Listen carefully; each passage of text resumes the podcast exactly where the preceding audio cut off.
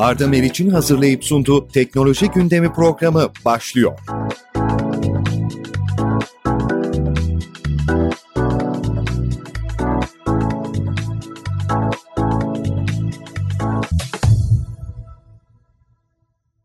Sevgili dinleyiciler, Türkiye'nin en prestijli iş istasyonundan herkese merhaba. Güncel yaşam ve teknolojiye dair her şeyi konuştuğumuz, gündeme farklı bir bakış açısı getirdiğimiz Arda Meriç'le teknoloji gündemi başlıyor. Ve yine değerli bir konuğumu, ayrıca sevdiğim çok değerli bir ismi sizlerle bir araya getiriyorum. Karşınızda Ürün ve Yönetim Sistemleri Genel Müdürü Abdullah Özdemir. Hoş geldiniz Abdullah Bey. Hoş bulduk Arda Bey, nasılsınız?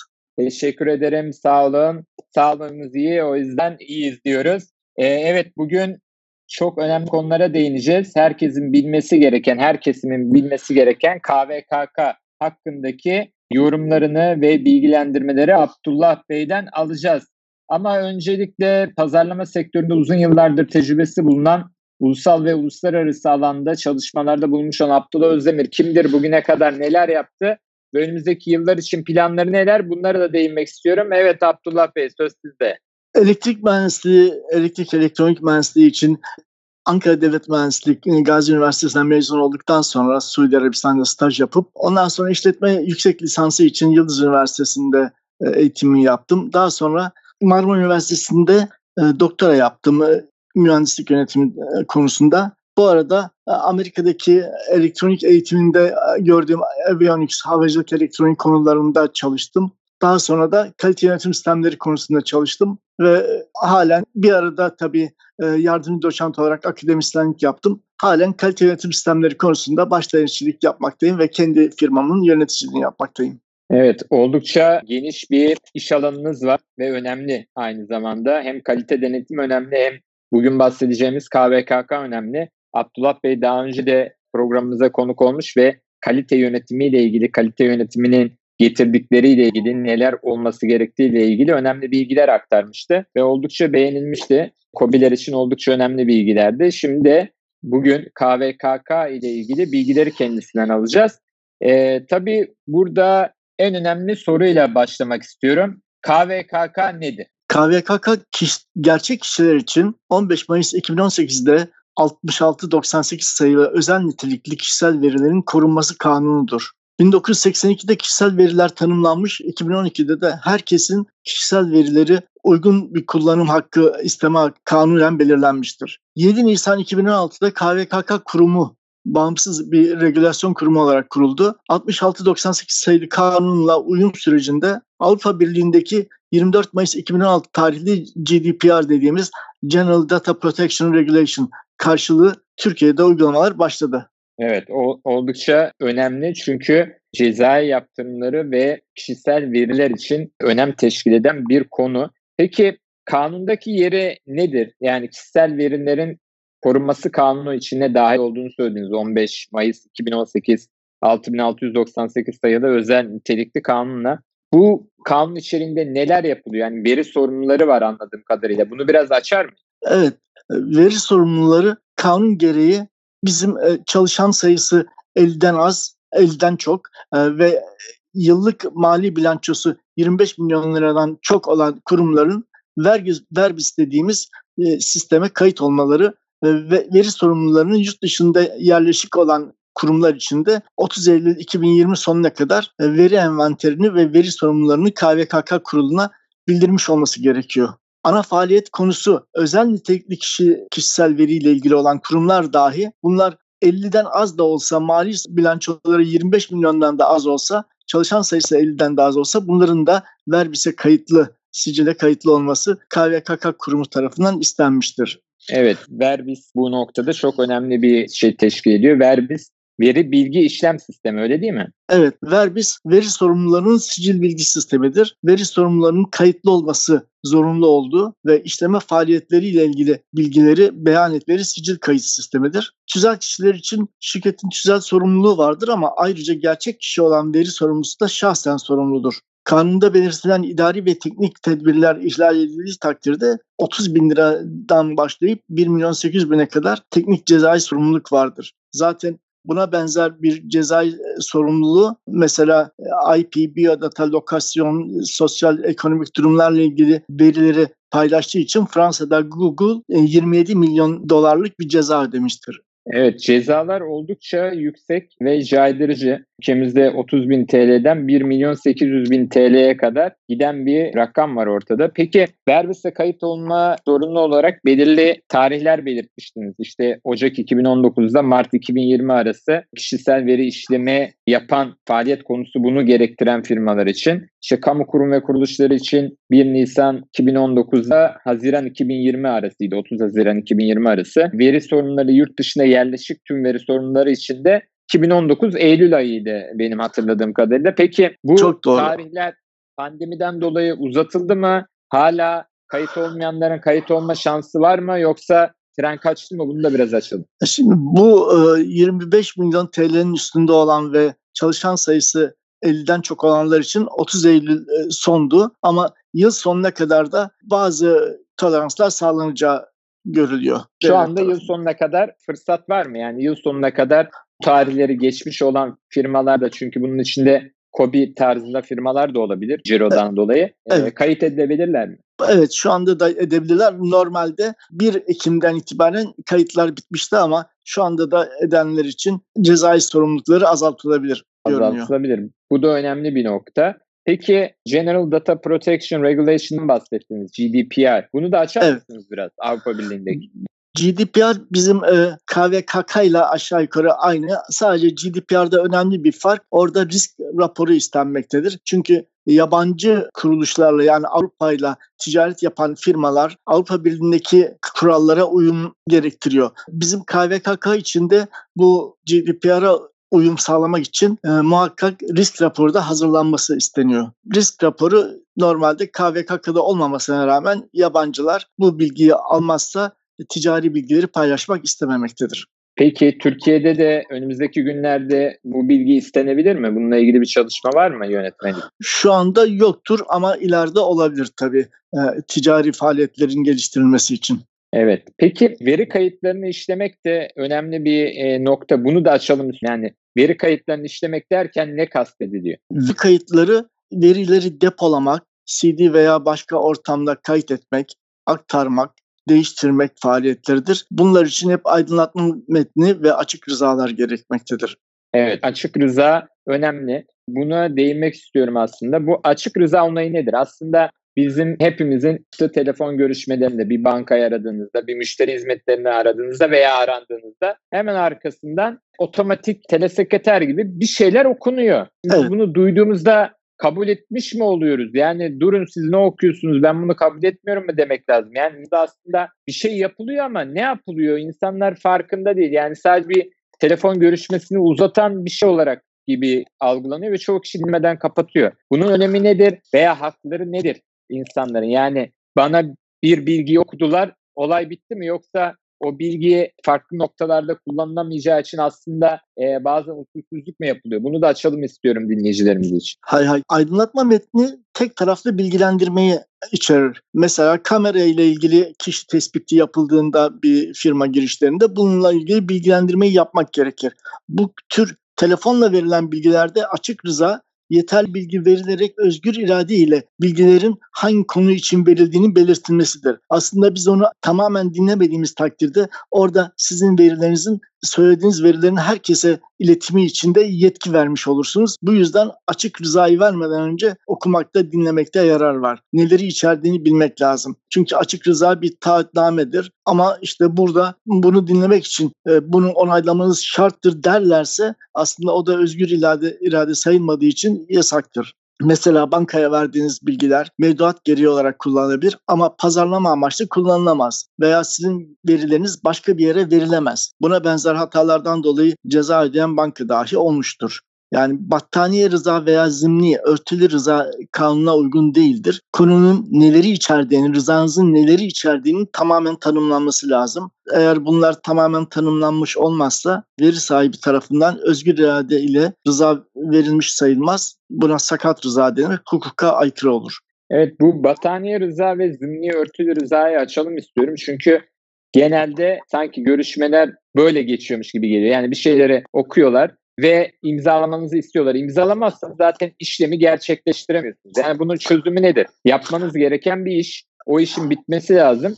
Ama o onayı vermeden geçemiyorsunuz. E onayı verdiniz mi o kadar şey belki 30-40 sayfalık şeyi okuma imkanınız veya sesli olarak o kadar hızlı bir şeyi akışta algılayarak, doğru algılayarak dinleme imkanınız yokken nasıl olacak? Hani benim çekincem şu hani insanlar yapmak için mi yapıyor bunu? Yani bir kanun var biz de bunu uyalım. Yani biz söylemiş olalım. Yani bizden çıkmış olsun gibi uygulandığını düşünüyorum. Siz neler söyleyeceksiniz bu konuda? Haklısınız aslında e, açık rızanın alınmasında baskı ve şart koşulmuş olmamalıdır. Bu baskı ve şartı koştukları takdirde kanunen hukuka aykırı kabul edilmiştir ve hiçbir kurum böyle bir şart koşmamalı bir faaliyeti yapacağı zaman veyahut da onu e, iptal edip ben kabul etmiyorum diye yazmanız lazım. Kabul etmediğiniz takdirde mesela bir spor tesisine gireceksiniz. Sizden parmak izi veya avuç içi istendiği takdirde siz onu onaylamak zorunda değilsiniz. Onaylamadan dahi sadece bir turnikeden bir kartla geçmeniz yeterli olmalıdır. Çünkü açık rıza aşırı bilgiyi içermemeli. Yani gereksiz şartlar koymamalı firmalar içeriye girerken kişiye özgün şartların, kişiye özgün bilgilerin işlenmemesi kanun gereğidir. Aslında şimdi güzel bir noktaya değindiniz. Ee, şimdi tabii dinleyicilerimiz arasında COBİ'ler de var. Şimdi birçok yatırım yapıyor firmalar ve teknolojik yatırımlar da yapıyor ve kendisini farklılaştırmak istiyor diğer benzer kuruluşlardan, aynı hizmeti sağlayan firmalardan. Tabii şu anda pandemi sürecinde olduğumuz için restoran, kafe, spor merkezleri, spor salonları şu anda kapalı. Ama açık olduğu zamanlarda da e, kendisi farklılaşmak için bir teknoloji yatırımı yapmış ve bu yatırım sonucunda bir maliyet var. Bizim KVKK kanunu 2016 yılında çıkmış. Şimdi 2015 yılında gözden retina ile veya parmak iziyle giriş sistemi kurmuş. Bunları kayıt altına almış ve kullanıcılar tarafından hani bir rıza onayı verilmemiş ama kullanıcıların da hoşuna gidiyor ama e, vermiyorum diyen de olabilir. Şimdi bu yatırım çöpe mi gidecek? Yani illa basit turnikeden 1990 veya 2000'lerin başındaki gibi kart okularak geçilmesi mi gerekiyor? Yani yoksa bu alınan dataların hiçbir şekilde okunmadığı, veri merkezinde tutulmadığı, sadece pasif olduğu kanıtlanırsa kullanılabilir mi? Bununla ilgili de bilgi almak istiyorum. Çünkü eğer dinleyicilerimiz içerisinde böyle yatırım yapmış olanlar varsa bu tür yatırım yapmış olanlar hani bu çöpe gidecek demek. Bu da milli servete hem şirkete de KOBİ'de zarar verecek bir durum. Siz ne de söylersiniz bu konuda? Bu konuda kanun orantısız veri tutmayı gereksiz buluyor. Eğer bu veriler kişisel veriler yanlışlıkla başkasının eline geçtiği takdirde o firmayı büyük sorumluluk ve e, teknik ve idari yönden cezai şartlara sokmaktadır. Dolayısıyla bu şartlara girmemek için gerekirse bazı işte retina veya avuç içi gibi e, bilgileri almaktan vazgeçmeleri çok önemli. Eğer buradan vazgeçmezlerse ve yanlışlıkla bu veri başkasının eline geçerse o aldıkları cihazların ücretinden çok daha fazlasını ödemek zorunda kalabilirler. Yani aslında belirli şartları sağladığını gösterirlerse kullanım imkanı var ama veri sızarsa çok büyük cezası var öyle mi? Çok doğru. Yani o kullanım şartlarına uymaları lazım ve bunu da sağlamak için gerekirse işte bazı verileri e, yurt dışına gitmemesi için bulutta tutan firmalar var. Ama bulutu bile yurt dışındaki bir serverdan sunucudan almamalı. Yurt içinde ve özel sözleşme ile denetleyebildikleri bir e, bulutta tutar ise ve bunun güvenliğini sağlar ise kullanabilir. Ama burada bir ihlal olduğu takdirde çok büyük e, cezaları olduğunu da bilmeleri lazım. Peki bu bahsettiğimiz offline mağazalar, restoran veya işte spor salonları içinde web tarafında, online tarafta da durum aynen geçerli mi? Yani bir firmaya kayıt oldunuz, kendi rızanızla, kendi bilgilerinizi verdiniz. Orada da metin çıktı ki kaldı ki 90 sayfalık bir şey çıkıyor genelde ama hadi kabul ettiniz diyelim. Sonradan veriler sızdığı zaman bununla ilgili yaptırım oluyor mu? E, kullanıcıya getirisine yani bir firmanın ceza almasının kullanıcıya bir getirisi yok. Benim bilgim sızdı. E tamam KVKK firmaya ceza kesti ama bana bunun getirisi nedir? Böyle bir koruma sistemi var mı? Yani kullanıcıya getirisine. Yani sadece ceza kesme üstüne kurulu bir düzen değildir umarım. Sizden bunu da bilgisini alalım. Kullanıcıya olan e, getirisi eğer o kullanıcı için o bilgiler gerçekten gerekliyse o basit e, sözleşmeyle, hizmet sözleşmesiyle asgari veriyi almalı ve gereksiz verileri almamalı. Ama eğer gereksiz veriyi aldıysa ve bunun da ihlal edildiği takdirde 72 saat içinde KVKK kuruluna bildirmezse cezai sorumluluğu var. 72 saat içinde bildirirse belki bu cezai sorumluluğu da azalır. Ama e, kurum bu verileri gerçekten tutması gereken kurumlar mesela sağlık kurumları olabiliyor. Sağlık kurumlarında çünkü kişisel veriler, kan grubu, hastalık vesaire gibi e, özel verileri tutuyor. Bunların bilhassa çok daha dikkatli olması gerekir ve bu verilerde herhangi bir sızma olmaması için e, iyi bir yatırım yapmaları lazım. E, bu da bazen gerçekten umduklarından çok büyük bir maliyet çıkaracaktır. Evet, oldukça önemli bir konu.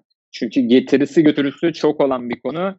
E, profesyonel olarak konuya hakim olan Abdullah Bey de bize kendisinin sahip olduğu önemli bilgileri aktarıyor. Sevgili dinler, Arda Meriç'le teknoloji gündemi tüm hızıyla devam ediyor. Abdullah Bey KVK'da önemli bilgileri sizlere aktarıyor. Veri sahibi, veri sorumlusu tarafından verisi işlenen, kişisel belirlenebilen gerçek kişidir dedik veri sorumlularının neler dikkat etmesi gerektiğinden bahsettik. Şimdi gelelim özel nitelikli verilere, kişi özel hassas veriler. Bunları biraz açar mıyız? Hay hay. Özel nitelikli veriler belirlenebilir. Yani bir kişiye özel olan hassas verilerdir. Bilhassa ırk, din, mezhep, takma isim, kıyafet, üyelikler, sağlık, cinsel veya cezai durumlar bu gibi bilgilerin, verilerin işlenmesi zorunluluk gerekmedikçe kayıt edilmemelidir. Buna benzer bir olay İspanya'da bir vergi cezası 15 yıl önce ödeyen bir insanın mahkeme kararıyla itirazı olmuş ve buradaki veriler e, silinmiştir. Evet bu oldukça önemli özel nitelikli veriler neleri kastettiğini, neleri içerdiğini özellikle veri saklaması yükümlülüğü olanların dikkat etmesi gereken nokta. Veri kayıtlarını işlemek e, var bir bu işte verileri depolamak, CD ve benzeri ürünlere, hard disklere kayıt etmek, aktarmak, değiştirmek. Bunun için anladığım kadarıyla zımni rıza almak yetmiyor. Neler yapılması gerekiyor? Bunun için taahhütnamede e, açık açık bırak gösterilmesi, beyan edilmesi lazım. Nelere bu formdaki bilgilerin nerelere gidebileceği, nerede kullanılabileceğinin açıklanması lazım. Çünkü aydınlatma metninde tek taraflı bilgilendirme vardır ama açık rızada bu bilgilerin özgür irade ile alınmış ve bu konuların nerelerde kullanacağını belirten bilgilerdir. Dolayısıyla bu bilgilerin açık rıza ile alınması şarttır her şey nerelerde kullanılabilir, nerelerde kullanılmaz belirtilmesi lazım. Çünkü veri sorumlusu bu verisi işlenen e, kişilerin verilerini alıp bu veri sahibi dediğimiz kişilerin verim, verilerini başka bir yerlere sızmamasından da sorumludur. Açık rızada belirtilmeyen bir şey, bir bilginin başka bir yere sızmaması lazım. Peki e, bu KVKK'nın e, 10. maddesine e, denk geliyor zannedersem. Bu kişinin haklarının korunması için internetteki aydınlatma metniyle bilinçlendirilmesi gerektiğine değindiniz. Bilinçlendirme için bu metin yoksa, bu bilgilendirme yoksa e, bunun cezası nedir, ne kadardır? Bu ceza genellikle 30 bin liradan başlayan hatta dediğimiz gibi 1 milyon 800 bine kadar yükselebilen e, cezai sorumluluk vardır. Evet, bu da oldukça yüksek bir rakam. Özellikle gelirlerin düştüğü şu dönemlerde ne kadar önem verilmesi gerektiğinin altını çizmek için bir daha rakamlara değindim. Peki veri sorumlusunun görevleri nedir? Yani hukuka aykırı kişisel verileri işlememek gibi birçok sorumluluğu var. Bunları da biraz açar mıyız? Veri sorumlusu hukuka aykırı kişisel verileri işlememekten sorumludur hukuka aykırı olarak da bu verilere erişimlerin önlenmesi gerekiyor. Mesela ticaret kanununda 10 sene saklanması gereken veya vergi usul kanununda 5 sene saklanması gereken veriler vardır. Bunların dışarı sızmaması için hem teknik hem de idari olarak tedbirlerin alınması lazım. Mesela teknik e, donanımların sağlanması, belli süre sonunda silme politikasının ile ilgili bilgilerin dokümante edilmesi, verbis veri kaydının yapılması, kurum içi bölüm yöneticileriyle sır saklama sözleşmesi yapılması. Bunlar veri e, sorumlusunun görevleri. Ayrıca verbis kaydının yapılmasından sonra kişisel veri ihlalini önlenmesi için kurum içi bölümlerdeki sorumlulardan ayrı ayrı bilgi alınması ve gizlilik belgesi imzalatılması lazım. Çünkü insan kaynakları, muhasebe vesaire tüm bölümlerin, süreçlerin hepsine birden veri sorumlusunun tek başına yetişmesi bilhassa kurumsallık sağlanmamış olan kurumlarda çok zordur. Bu bakımdan ISO 9001 kaliteli yönetim sistemi veya ISO 27001 bilgi güvenliği yönetim sistemi prosedürleri uygulanan ve kurumsallaşmış olan firmalarda bu KVKK işlemleri daha kolay yürümektedir. Evet bu önemli bir nokta. Çünkü veriyi toplamak, kaydetmek var. Bir de aktarmak, engellemek, silmek, yok etmek, imha etmek işlemleri var. Yani bu prosedürlerin de bir bir uygulanması gerekiyor öyle değil mi? Evet çok doğru. Bunların hepsi ayrı prosedür e, gerektiren konulardır. Dediğiniz gibi e, silme, muhafaza, imha, karartma, anonim şekle getirme verileri her biri bir prosedürle nasıl yapılacağı tanımlanmış olmalı. Evet aslında veri saklanmasında bir önemli nokta da cezanın rücu etmesi. Bu veri saklanması ile ilgili bilgiyi de dinleyicilerimize aktaralım istiyorum Abdullah Bey. Hay hay. Veri saklanmasında bir kere e, kişiler mesela çalışan kişi ayrılınca bunun hangi şekilde silineceği, e-mail vesaire şifrelerinin nasıl erişilmez hale getirileceği bunlar tanımlanmış olmalı. Ayrıca veri erişim matrisi tablosuna göre veriyi silebilecek, tekrar kullanabilecek veya aktaracak kişilerin de yine belli prosedürlerle, talimatlarla tanımlanması gerekmektedir. Dolayısıyla verilerin karartılması, yok edilmesi, anonimleştirilmesi ne şekilde yapılacak? Bunların iyice belirlenmesi, her bir için talimat ve prosedür yazılması lazım. E, çünkü anladığım kadarıyla kanun gereği veri sorumlusunun cezasına sebep olana da rücu ediyor. Öyle değil mi? Çok doğru. Eğer buradaki yapılan faaliyetler bilhassa e, sadece veri sorumlusunun hem veri sorumlusu hem de o bölüm sorumlularındaki imzalamış olan sır saklama e, sorumluluğuna imzalamış olan kişilere de rücu etmektedir. Ayrıca hem veri sorumlusu hem de irtibat sorumlusu bu gibi hatalarda ceza rücu ettiği için çok dikkatli olmak zorundadır. Aslında burada en çok dikkat edilmesi gereken noktanın bu konuyla ilgili eğitim alınması ve gerekli departmanlara yöneticilere verilmesi olduğu ortaya çıkıyor öyle değil mi? Çok doğru söylediniz. Evet bu en azından senede bir iki kere tüm çalışanlara e, veri saklama sorumluluğu hakkında, KVKK kanunu hakkında bilgileri tazelenmeli. Sadece e, bilgisayardaki değil, masa üstündeki verilerin de saklanması, nasıl korunacağı Bunlarda e, tedbirlerin nasıl alınacağı, işte internette gereksiz yerlere neden girilmemesi gerektiği veya gelen yanlış mailler neden her maile ilgisiz maile cevap verilmemesi gerektiği bu eğitimlerde anlatılacaktır. Evet aslında şirket içinde yani sadece online değil bir mağazacılık olabilir, bir ofis ortamı olabilir. Buradaki verilerin ortada durmasının da nasıl korunacağı, nasıl başkalarının eline geçmesi de engel olacağı gibi eğitimler alınması veya verilmesi gerekiyor öyle değil mi? Çok güzel söylediniz. Evet bu eğitimler hem de tazelenerek e, kişilerin aklında kalması ve bunlara dikkat etmesi eğer dikkat etmezse bundan sorumlu olacakları hatırlatılmalı. Ki bunlarla Ceza ilgili kendileri bunlarla ilgili bilgileri, eğitimleri nereden alabilirler? Çünkü çoğu kişi de cezanın kendisine rücu edeceğini bilmiyordur eminim ki. Hani e, bunu almak istese nerelerden alabilir? Bunun normalde e, bizim gibi e, KVKK yani kişisel veri koruma kanunu danışmanlığı eğitimi almış kişiler e, verir ve de bunu büyük bir ihtimalle bir avukatın da işbirliği yapacağı, bir bilişimcinin de işbirliği yapacağı bir ekip halinde vermekte yarar var. Çünkü bu verilerin bir kısmı hukuki, bir kısmı da bilişim sistemleriyle ilgilidir. Dolayısıyla bir ekip halinde bu eğitimleri vermekte yarar var. Evet cezalar çok e, yüksek ve caydırıcı olunca bu eğitimlerin de önemi artıyor. Özellikle KVKK'nın yürürlüğe girmesinden sonra çok daha önemli bir hal aldığı göze çarpıyor. 2018-2016'da Avrupa Birliği'nde giriyor. Bu da oldukça önemli. Gerçi Avrupa'da bile çok geç girdiğini görüyoruz. Biz o kadar yıl sonra e, yine çabuk adapte olduk diyebiliriz. Böyle bir veri saklama, kişisel verileri koruma noktasında. Peki şirketlerden ayrılanlar, şirkette çalışanların ayrılmasıyla birlikte işte en çok dikkat edilen nokta e-postalarının silinmesi veya silinmemesi. Yani genelde ne yapıyor şirketler?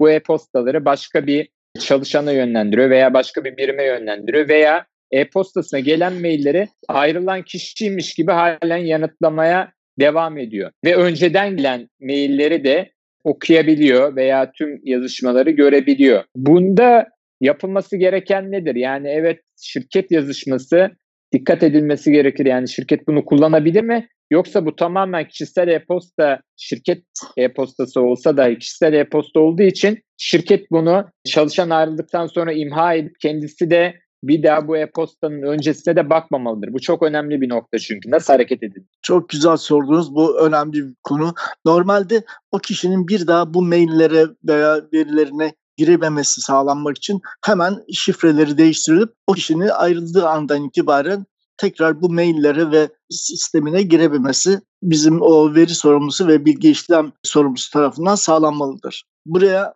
veriyle ilgili özel kişisel bilgiler haricindeki bilgilere şirket kendisiyle ilgili bilgilere erişebilir ama kişinin verilerini maillerini açmamak için dikkat etmek zorundadır. Kişisel mail zaten normalde şirket mailinde o kişi kullanmamış olmalı. Yani şunu anlıyorum ben. Kişi ayrıldığı zaman, ayrılacağı iş aklı feshedileceği zaman mutlaka kullanıcı account'u kapatılmalı, e, şifreleri değiştirilmeli ve daha öncesinde olanlar şirket yazışmaları yani şirketin maili olduğu için şirket tarafından kullanılabilir mi? Evet. Ancak orada eğer kendisi kişisel bir şey yazmış ise kişisel bir arkadaşından mail gelmişse mesela onu açmamalı. Ama onun haricindeki şirketle ilgili yani info başlıklı olan ve şirket maili olanların hepsini kullanabilirler. Anladım. Yani kişinin kendi ismine yani örneğin arda.meriç et işte şirket ismi olarak olduğu zamanki mail adresini de şirket kişi ayrıldıktan sonra açabilir mi? Hayır, kişisel olan bir şeyi açamaz. Zaten normalde işte Gmail, Yahoo veya buna benzer şekilde maillerin e, şirket içinde kullanılmaması için bunu aydınlatma metniyle ve açık rıza ile e, bizim şirket yetkilileri hem veri sorumluları hem de bilişim yetkilileri şirkette bunu e, eğitimle anlatmalı. Ve evet, o eğitimde bu... anlatılan bilgiye göre de başka kişisel bir iletişim kurmamalılar. Yani şunu anlıyorum ben. Özel mailleri zaten okuyamazlar ama uzantısı şirket ismi olan yani benim ismim veya info olan her şeyi e, şirket okuyabilir. Doğru mu anladım? Doğru. Yani çünkü onlar e, kişisel veri değildir. Şirket verisidir. Tamam. Bu önemli bir noktaydı çünkü. Genelde burada bir karışıklık oluyor. Kimse kendi tarafından neleri yapması gerektiğini bilmiyor. Bu evet. da değerlendirmesi gereken bir konu. Bir de verilerin ifşası konusu var. Verilerin yasal olmayan yolda ifşasından sonra demin değindiniz kısaca bir 72 saatlik bir süreçten bahsettiniz. Evet. Ve KVK kuruluna iletilmesi gerektiğinden bahsettiniz. Bunu da biraz açalım istiyorum. Verilerin ifşası eğer kişisel veri yanlışlıkla e, iletilmişse veya bir sızıntı olmuşsa başkası girip de sisteme buradan kişisel veriyi almış ise 72 saat içinde KVKK kuruluna bildirmek zorunludur. Eğer e, bildirilip tedbirler alınmışsa KVKK kurulu bunun işte bir araştırma yapar, gerekirse ceza verir veyahut da cezaya gerek yoktur diye karar verir. Ayrıca başka biri eğer şikayet yapmışsa benim verim şöyle yanlış kullanılıyor vesaire gibi onu da 30 gün içinde şirketin, kurumun cevaplanması gerekir. Eğer cevaplamamış ise bunu e, KVKK kuruluna iletip buranın araştırması da talep edilebiliyor. Yani hem kendileri bir yanlışlık yaptıysa 72 saatte bildirecek hem de bir şikayet varsa kendileri hakkında onu da 30 gün içinde bir raporla bildirilmesi gerekir e, şirketin veri sorumlusu tarafından. Şirketin veri sorumlusu tarafından KVK kuruluna e, bildirilmesi gerekiyor. Öyle değil mi? Evet ve şöyle bir hata vardır, şöyle bir sızıntı vardır şeklinde e, onun e, önlemek için de şunu yaptık şeklinde bilgi vermesi lazım. Evet bu 72 saat içinde bildirirse cezai herhangi bir yaptırım olmuyor veya hafifletiliyor andığım kadarıyla. Ama 72 saat içinde bildirmezse farkında olup da çok e, ciddi yaptırım oluyor. Peki kendisi de farkında değil de bir anda ortaya çıktıysa nasıl oluyor? Yani şirket kendini savunmaya geçiyor. Yani taraftan şirket korumalı bunu evet ama e, sonuçta herkes bir şirket sahibi. İşte bizim dinleyicilerimiz kobiler var. Bir veri kaçağı olabilir çünkü hepimiz biliyoruz ülkelerin sistemleri bile hacklenebiliyor. Hacklendiği zaman daha sonraki süreç önemli. Yani bir opsiyon var mı yoksa direkt böyle işte demin bahsettiğiniz gibi 30 bin ile 1 milyon 800 bin TL arası cezayı direkt yiyebiliyor mu? Hacklendiğini eğer anlamamış ise daha sonra ortaya çıktığında sorumluluk başlıyor. Çünkü hacklendiğini anlamamışsa, bu verilerin kaybolduğunu anlamamışsa herhangi bir şey yapamaz, fark edemez. Ama fark edildiği gün hemen cezai sorumluluk 72 saat içinde vermemişse bilgiyi başlar. Eğer cezai sorumluluk azalması için de bu 72 saat içinde verdiği halde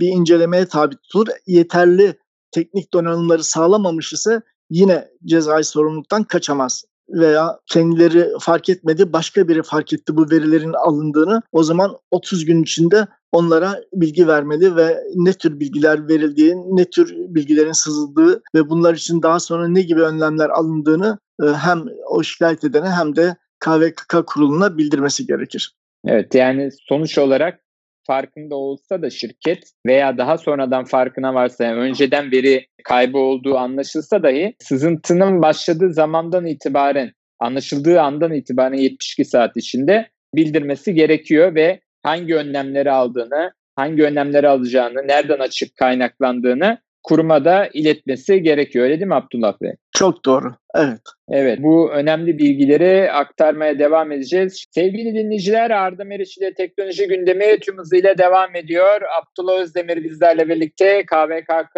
hakkında bilgileri ve sürecin nasıl işlediği ile ilgili önemli değerlendirmeleri dinleyicilerimize paylaşıyoruz. Evet, e, şimdi geldik kurumsallık için tercih edilen yöntemlere. Şimdi tabii ki KVKK süreçlerinde ISO 9001 kalite yönetim prosedürlerini uygulayan kurumsallaşmış firmalarda anladığım kadarıyla sürecin daha kolay olabileceğini tahmin ediyorum. E, bu konuda neler söylemek istersiniz Abdullah Bey? Evet, KVKK e, uygulanmasında zorunlu olan, daha doğrusu verilerin toplanması, veri envanterinin sağlanması için hangi veriler kullanılıyor, hangi formlar, hangi talimatlar var firma içinde bunların hangi prosedürlerin yazılı olduğu görülmesi lazım.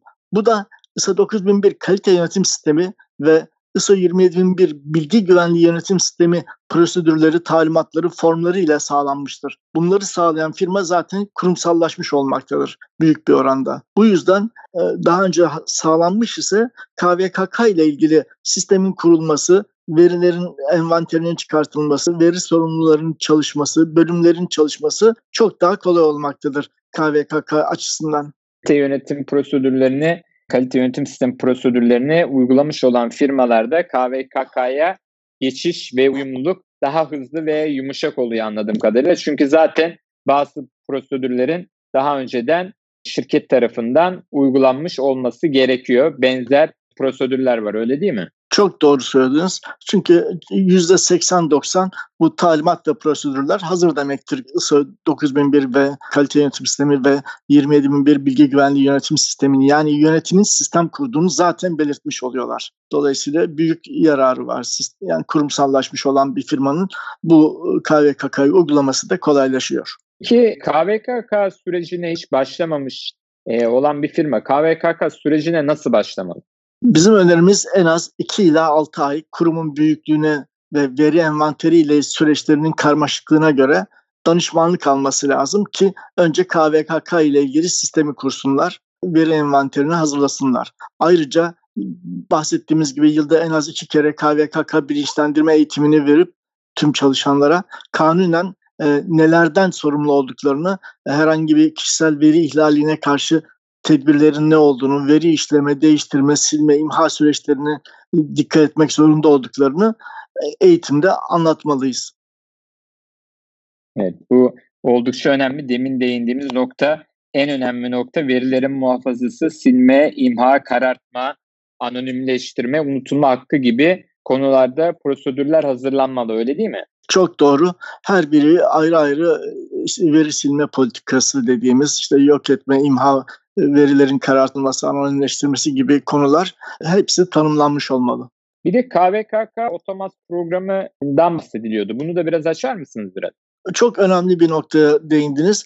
KVKK'daki bu e, verilerin, veri envanterinin hazırlanması, verilerin verbise girilmesi gibi işlemler belki ilk bir ayda bile yapılabilir. Birkaç haftada da tamamlanabilir. Ama bunlar eğer büyük şirket ise Gerçekten bu verilerin takibi çok zordur ve bunların tek tek girilmesi de çok zordur. Bunlarla ilgili yazılımlar ortaya çıktı. Bizim mesela bir Biveyran diye bir programla işbirliği yapıyoruz ve bu programda biz KVKK ile ilgili bilgiler 6 ay sürecek işlemler 2 ayda yapılabiliyor ve de en önemlisi bunların her ay hatta her hafta yeni çıkan kanun veya olaylara göre ve KVKK kurulunun yazdığı yeni yönetmelik ve e, uygulamalara göre güncellemeyi de programda kolayca sağlayabiliyorsunuz. Bu program olmadan yapılan bir işlemde hata oranı diyelim ki yüzde 60 veya 80 ise bu programda çalıştığı takdirde hata oranı yüzde 20'lere kadar inmektedir. Belki yüzde 10'lara kadar. Sıfır hata mümkündür diyemem ama e, gayet e, düşük bir hata oranına e, bu yazılımlarla oluşturabiliriz ve de çok da süratli ve çok da doğru e, çözümlere ulaşmaktayız. Evet aslında e, her noktaya teknolojinin girdiğinin kanıtı diyebiliriz. Bu noktada bile yapılan çalışmalarda otomasyon programıyla çok daha hızlı e, verilerin korunması ve yapılması gerekenlerle ilgili çalışmalar aktarılabiliyor. Öyle değil mi Abdullah Bey? Çok doğru söylüyorsunuz. Bu, bu neye benzer? Firmalarda da biz kalite denetimlerinde de gördüğümüz gibi ERP gibi e, yazılımlar kullananlar e, genellikle hataları çok az oluyor. Kalite yönetim sistemi yönünden de zaten sistematik çalışmış oluyorlar. Yani dediğiniz gibi yazılım ve teknoloji artık günümüzde şart. Hatta ben bu yüzden Türkiye'nin çok acilen 1 milyon yazılımcı yetiştirecek bir e, çalışmaya başlaması lazım. Gerçekten gençlerimiz hatta 13-15 yaşından itibaren bunu yapacak kapasiteler ve bu yapıldığı takdirde KVKK açısından da çok yararlı olacak. Evet her zaman söylediğim gibi Türkiye'de e, yazılım endüstrisine ağırlık verilmesi gerektiği, geleceğin donanımdan çok yazılımda olduğunu ben her zaman vurguluyorum. Dernek çalışmalarında da e, bunlara değiniyoruz. Şimdi Abdullah Bey de aynı şeye değindi. Çünkü aslında aklın yolu bir diyebiliriz. Yazılım tüm dünyada şeyi ileri götürüyor. Birçok çalışmayı ileri götürüyor. Birçok argümanı ileri götürüyor. Hem donanım üretiminde hem tür işlerin akışında hızlandırmayı sağlayacak otomasyon sistemlerin kurulmasında teknolojik yazılımların oldukça büyük önemi var. E, bunun da altını bir defa daha çizmiş olalım. Peki verilerin muhafazası nasıl yapılmalıdır Abdullah Bey? Bu da önemli bir nokta. Peki veri muhafazasına girmeden önce bir şey daha söyleyeceğim. Çok dediğiniz e, doğru bir şeydi şu yazılımın önemi konusunda. E, benim oğlum aslında yazılım yüksek mühendisidir. İşte, e, hatta doktorasını yapıyor şu anda Viyana'da. Benimle bir tartışması olmuştu. Ben elektronik mühendisi olarak biraz donanımcıyım. Oğlum yazılımcı. Baba dedi artık donanımla ilgili her işi bırak. İşlerin %90'ı donanım yerine yazılımla hallediliyor. Hiç donanımla uğraşma dedi bana da. Gerçekten yazılımda biz 1 milyon yazılımcıyı yetiştirirsek bunun 10 bin tanesi dünya çapında yazılımcı olarak e, yetişirse inanın ihracatımızın çoğunu yazılımdan yapabiliriz. Evet, Şimdi bu önemli bir nokta. Siz de aynı, aynı konuya değinmiş oldunuz. Ben de hep aynı söylemi e, dile getiriyorum. Yazılım oldukça önemli. Çok doğru. E, muhafaza ile ilgili söylemiştiniz. E, bu verilerin muhafazası en kolay veya en ekonomik şekilde bulutta muhafaza edilebilir ama bunun bulut dediğimiz şey aslında bildiğimiz gibi başka bir firmanın büyük serverları ve sunucu depolama sistemleridir. Dolayısıyla bu sistemlerin Türkiye'de olması zorunludur. Aksi halde hatta Türkiye'de olsa bile bunlarla özel sözleşme yapıp denetlenmesi zorunludur. Aksi halde verilerin yurt dışına gitmesi, kişisel veriler e, yurt dışına gittiği takdirde de bunun cezai müeyyideleri çok yüksek. Evet, bu veri muhafazası konumu oldukça önemli. E, çünkü verilerin saklanması gerçekten maddi açıdan da e, şirketler için önem taşıyor diyebiliriz. Çünkü ceza yaptırımları çok fazla. Demin değindik spor salonlarında, zincirlerde, ofislerde avuç içi veya parmak izi alınmasının e, gerekli olmaması sebebiyle alındığı zaman farklı kişisel veriler kanuna girdiği için ve bu veriler sızabileceği için çok büyük cezai yaptırımlar olabiliyor. En azından bunun bilinmesi gerekiyor. Demin Abdullah Bey'in de değindiği işte kamusal alanlara girişlerde de kamera görüntüsünün alındığı, kamera kaydı yapıldığı uyarısı bulunması gerekiyordu öyle değil mi? Çok doğru söylediniz. Gerçekten mesela gereksiz yere ses kaydı alınıyorsa bu orantısız bir kayıt sayılabilir. Dolayısıyla sadece gereken asgari bilgilerle yetinmek zorundayız. Şart olan bilgilerin haricinde fuzuli özel bilgi almamalıyız. Kişisel özellikteki bilgileri tutmamaya çalışacağız. Bir de verilerin karartılması noktası var. Hani şimdi nelere denik veri silme politikası var yok etme imha politikası var, karartılma noktası var. Tabii bununla birlikte anonimleştirme ve unutulma hakkı da var. Verilerin karartılması nasıl oluyor? Yani buna örnek ne olabilir? Bunlar mesela araç satışı gibi işlemler yaptığımızda kimliklerimizin kopyası alınırken veya bankaların bazı işlemlerinde online yaparken gördüğünüz gibi yıldız yıldız işaretleriyle gereksiz bilgilerin üstü karartılmıştır. Mesela sayılar veya isimlerde bazı harfler kapanmıştır. Buna veri karartılması deniyor ki bu veri sorumlusu tarafından yapılması gerekmektedir. Veri yok etme nasıl oluyor? İmha politikası var bir de çünkü. Evet, veri yok etmek veya imha etmek dediğimiz politikada e, kişisel veriyi sadece çöpe atmakla yetinmiyoruz. Bu veri eğer kağıt üstündeyse dilma makinesinden dilimleyerek veya yakarak tamamen bir daha erişilemez şekilde getirmek veya dijital ortamda ise tekrar erişilemez şekilde en az 5 kere o dijital ortamdaki verinin üstüne işleyerek bir daha tekrar verinin geri getirilmemesini sağlamak, imha etmek sayılır. Peki verileri anonimleş. Birçok veriyi mesela yaş, boy, e, ağırlık, kilo, işte şehir gibi şeyleri bu gibi verileri birbiriyle belirli bir kişiye ilişkilenen, ilişkilenemeyecek bir şekilde, erişilemeyecek şekilde sağlamak istatistik bir genelleme yapmak, bunun için gerekli bazı çapraz bilgi silinmesiyle, çapraz veri silinmesiyle sadece veriler genel bir bilgi elde etmeye yarayacak şekilde yapıldığı takdirde hiçbir zaman o veriyi veren veri sahibine erişilmeyecek şekilde yapılmışsa buna anonimleştirme diyoruz. Peki bir de veri işleyen var. E, bunu da açalım istiyorum. Veri işleyen nasıl ifade ediliyor? Neler giriyor için? Veri işleyenler genellikle veri sorumlusu tarafından her işlemi yapamayacağı için mesela çağrıyla ilgili çağrı sistemleriyle ilgili merkezlerde yapılan bir işlem var. Bu işlem veri sorumlusu her işi yapmıyor ama onun yerine veri işleyen kişiler vardır. Veri işleyen kişiler sadece verinin güncellenmesinden sorumludur. Verinin esas sorumlusu veri sorumlusudur. Evet, bu da oldukça önemli bir nokta. Çünkü veri sorumlusunun aslen kim olduğu, kayıtlı olacak olan kim olduğu önemli. Tabii bunu farklı konularda saklayabiliyorlar. İşte bulut olabilir ama bunun da yerel bir hizmet olarak verilmesi gerekiyor. Yurt dışına çıkmaması gerekiyor gibi önemli noktalar var. Peki Verbis'ten de bahsettik. Verbis kayıt istisnası var mıdır? Veya varsa olan kurumlar hangileridir? KVKK kurulu tarafından bazı veri sorumluları sicile kayıt yükümlülüğüne istisna getirilmiş. Mesela otomatik olmayan yolla kişisel veri işleyen noterler, dernekler, vakıflar, sendikalar, siyasi partiler, avukatlar, gümrük müşavirleri, ara bulucular, işte muhasebeci mali müşavirler veya çalışan sayısı 50'den az ve yıllık bilançosu 25 milyondan az olmakla beraber gerçek ve tüzel kişi veri sorumlularının ana faaliyet konusu özel nitelikli veri işleme olmayanlar verbise kayıtlı yükümlülükten istisna tutulmuştur. Evet bu istisna tarafı da oldukça önemli. Çünkü bazı istisnaya girebilirsiniz. Bunun da farkına varmak gerekiyor. Peki evet. Verbis için bir de risk raporu var. Bunu da biraz açalım istiyorum. Hay hay. Bu risk raporu kanunun içinde şu anda bulunmamakla beraber 66-98 kanununda olmamakla beraber Avrupa Birliği'ndeki müşteriler kendi veri koruma sistemine uygun olmayan ülkelerle ticari veri paylaşımı yapmak istemiyorlar. Eğer yapmak isterlerse GDPR'a göre rapor isterler.